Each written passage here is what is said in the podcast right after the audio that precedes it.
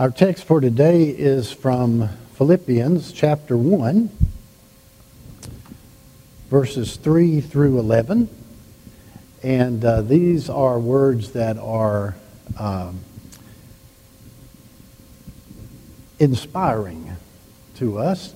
They're inspiring on this day when we think about celebrating what's next, which is what this Graduate Sunday's theme is. We've celebrated the faith and we've celebrated love, and now we celebrate what's next.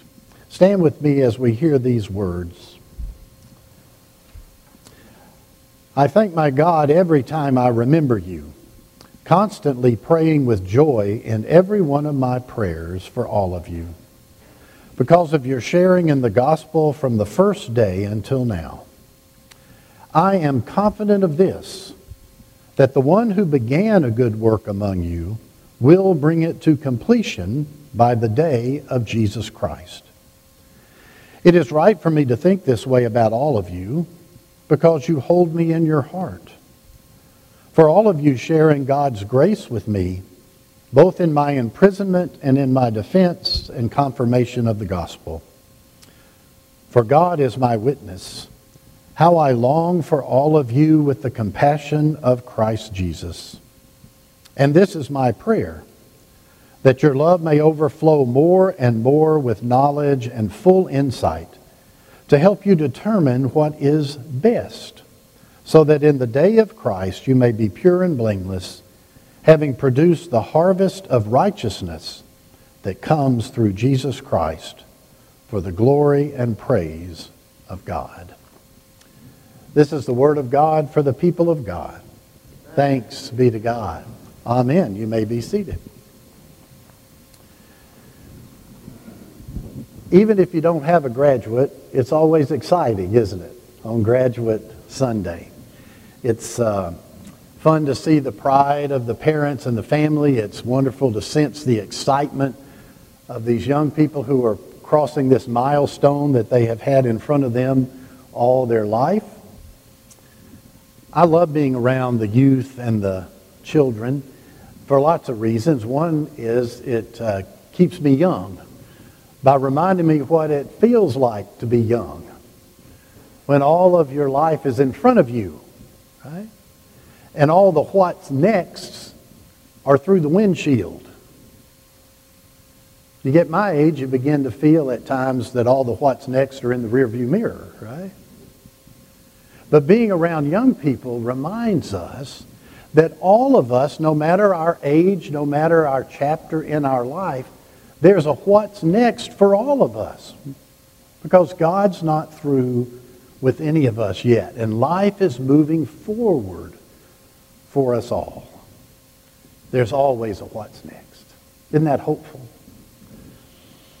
You've heard me talk a lot about, uh, over the years of my preaching here, about my mother and father, and they were members of the same church uh, forever.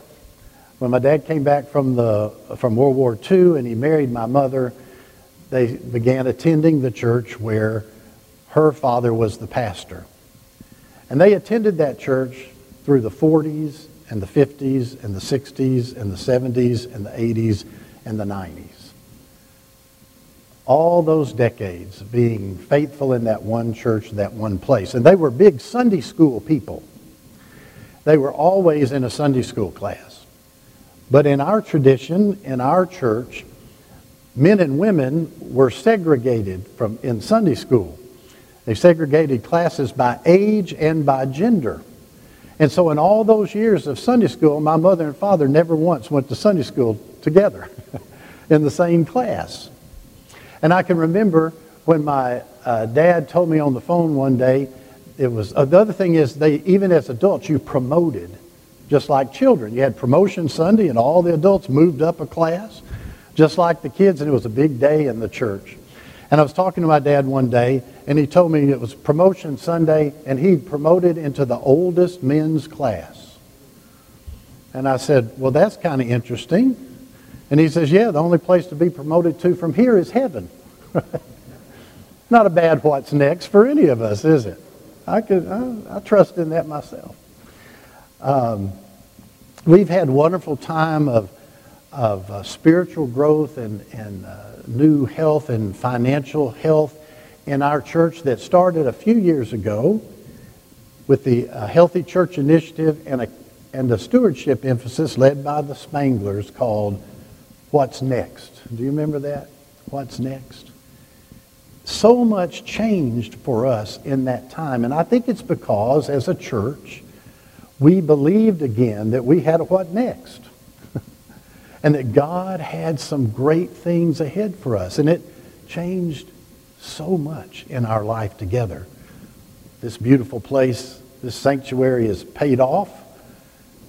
The new building's coming up. Palmer Hall is being renovated. We've been able to be vibrant and alive and growing even during this long, long time of COVID. And I can look back and mark it to that time in our life.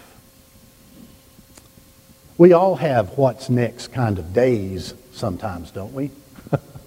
one problem after another, one frustration after another, one disappointment after another. And all we can do is say, Lord, what's next? What's next? Clergy in the United Methodist Church, as Tammy's going to her first church, that's her what's next, right? And like other professions, our life is a life of what's next. We feel a call to ministry. And then we go tell somebody. we tell our preacher. And then we become a declared candidate. And then if we pass certain things and we do things right, we get to, our uh, what's next is a certified candidate. And then if we do okay as a certified candidate, we get in the commissioning process now. Milton and I are from an earlier time. You got ordained twice, but they don't do that anymore. Commissioned, and then you become a resident, and you spend a couple of more years. In there, you've got to get the what's next of all that education, college and seminary. And then what's next is you get ordained. And along the way, you get your first appointment. And then you get your first appointment to your own church. And our life is a series of what's next until we reach the peak of the what's next, and that is retired status. and we're just lucky that Pastor Milton, though he reached that milestone 11 years ago, he's not been willing to give up on what's next for him. He still comes to work every day, and we love it. Couldn't imagine being your pastor without Milton by my side. But all of our lives are a series of what's next. But Paul wants the people in Philippi, a church he started on one of his missionary journeys, he wants them to remember that it's not just about any old what's next. It's about God's what's next for them. That that's the challenge and that's the purpose of our life is to line up our what's next with what God has for us. What's next? Just like these graduates, what's next? A lot of big things, multifaceted, right? School, work, adulthood, big decisions, choices that'll affect the trajectory of the rest of their life. But God's not through yet with them. We have a recent graduate back with us as summer intern, Hannah Morgan. It's such a thrill to have her back from Auburn. What's next for her? Still going, right? What's next for us is still going. Paul writes this letter to this church that he loves from Rome, where he's under arrest and he's been imprisoned, and now he's probably under house arrest, which means he can stay in the, somebody's house. But he can't leave, and he can't do anything. They watch everything he does. And Paul, a person who is driven, would you say that's an understatement? Paul is driven. Being stuck in one place was not easy, even though he worked hard to get there. But he's come to understand, he tells this church, that it was the best thing that could have happened for the spreading of the gospel was for him to be stuck in Rome, the center of the universe at that time, where people came and went, and he had the chance to speak to people from all over the world about the gospel. He wants them to understand because of that that whatever life brings them, they can still be courageous and they can still be encouraged because God's what's next is always coming. So even if they're struggling, even if there are doubts in their life of faith, they can hold fast because God is at work in them.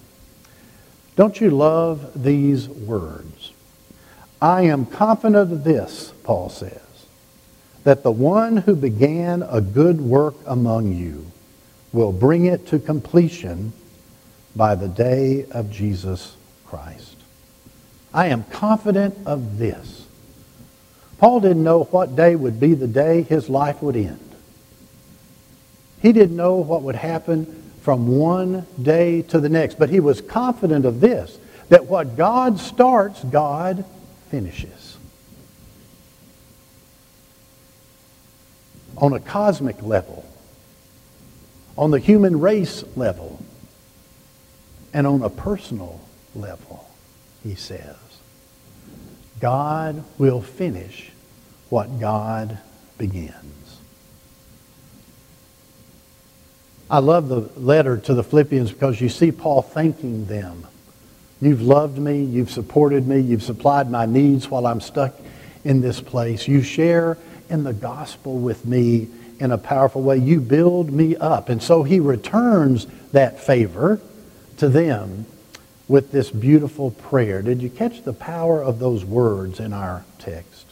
He prays that your love may overflow more and more with knowledge and insight to help you determine what is best, so that in the day of Christ you may be pure and blameless, having produced the harvest of righteousness that comes through Christ for the glory and praise of God. Paul is praying that they line up their what's next with what God has for them next. Why? Because when we line up our lives with what God wants for us, we experience joy and we can experience contentment and we can experience fulfillment in a way we couldn't if we were just chasing our own what's next in life. Each and every one of us have the opportunity to be the person God called us to be and to do the things God's called us to do. That's what the harvest of righteousness is. We fulfill our purpose in serving God and serving our neighbors. We have that opportunity. And because of God's love and grace, we also have that obligation. Because that's the way that God works for good, not just in our life, but good in others' lives. That's how God chooses to work for the salvation of the whole world. It's when those who follow Jesus line up their lives with what God has next. That's when we know abundant life. So we celebrate what's next this weekend for our graduates, but what's good for them is good for all of us too. Parents and grandparents and friends and neighbors and preachers and everybody else. We celebrate what's next, for God is not through with us yet. Isn't that encouraging? Isn't that inspiring to think? that God is still at work in all of our lives. And that each and every one of us have a what's next. Next that can make a difference. A difference in the lives of someone else. A difference in our own life. A difference in this world. May we go from this place celebrating what's next and doing our best to line up our what's next with what God wants. Then we'll know abundant life. In the name of the Father, and the Son, and the Holy Spirit. Amen.